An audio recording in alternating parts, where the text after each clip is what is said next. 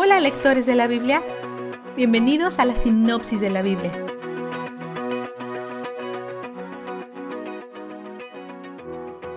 A medida que Dios concluye la conversación del pacto con Moisés en el monte Sinaí durante su segunda visita, Él hace algo que es bastante común en un acuerdo dentro de un pacto.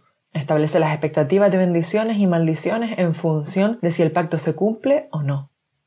Este es un acuerdo estándar en convenios, que enumera las notas al pie de la página. Si Israel permanece fiel a las leyes de Dios y guarda su sabbat, los bendecirá de maneras obvias, con paz, abundancia y seguridad.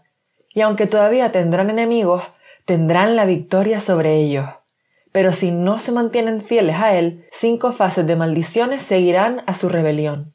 Si en algún momento se arrepienten, no ejecutará la siguiente fase.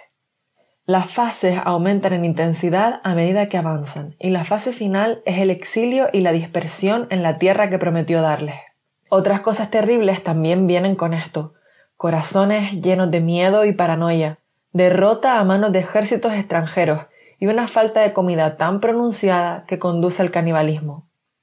Dios dice que hará que sus cielos sean de hierro y que su tierra sea de bronce, lo que significa que el cielo no lloverá y que la tierra será demasiado dura para plantar alimentos.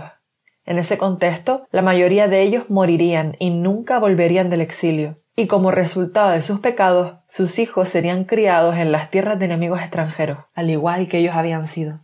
Si rompen el pacto, estas maldiciones tienen la intención de despertarlos y provocar el arrepentimiento. Arrepentirse significa alejarse de nuestros pecados y volvernos hacia Dios. Dios está ejercitando disciplina, no castigo. La disciplina es el acto de cualquier padre amoroso cuyo hijo camina en rebelión. Si esto no fuera disciplina, si él estuviera desechando a estas personas por completo, él no estaría delineando la posibilidad de arrepentimiento y redención. En el capítulo 26, Yahweh hace promesas a la gente, y en el capítulo 27 vemos los votos de la gente a él. Se supone que cada persona debe servir en el templo o hacer un voto financiero. Los levitas sirven y las otras tribus pagan el voto.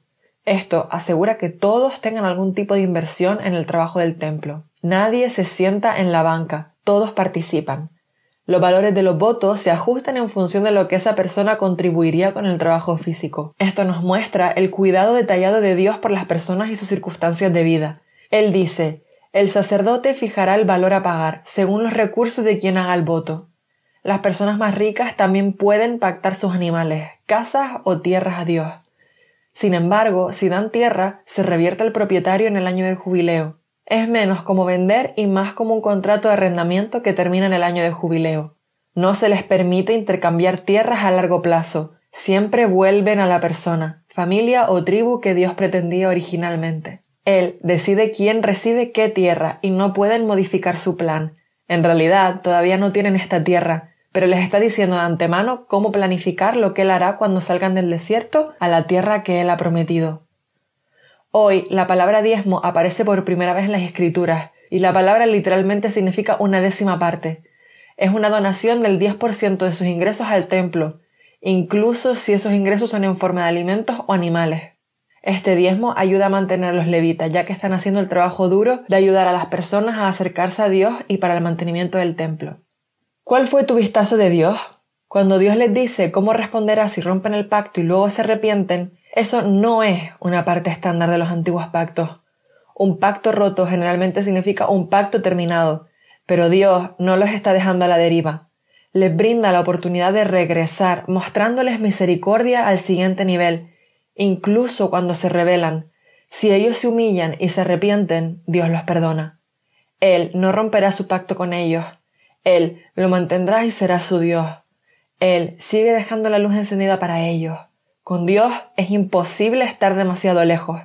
Cualquiera que sea el medio que Él use o no use para provocar el arrepentimiento y la disciplina, Él está obrando para nuestro bien y para nuestro gozo, para acercarnos de regreso a Él. ¡Qué Dios tan misericordioso! Él es donde el júbilo está. La sinopsis de la Biblia es presentada a ustedes gracias a B-Group, estudios bíblicos y de discipulado que se reúnen en iglesias y hogares alrededor del mundo cada semana.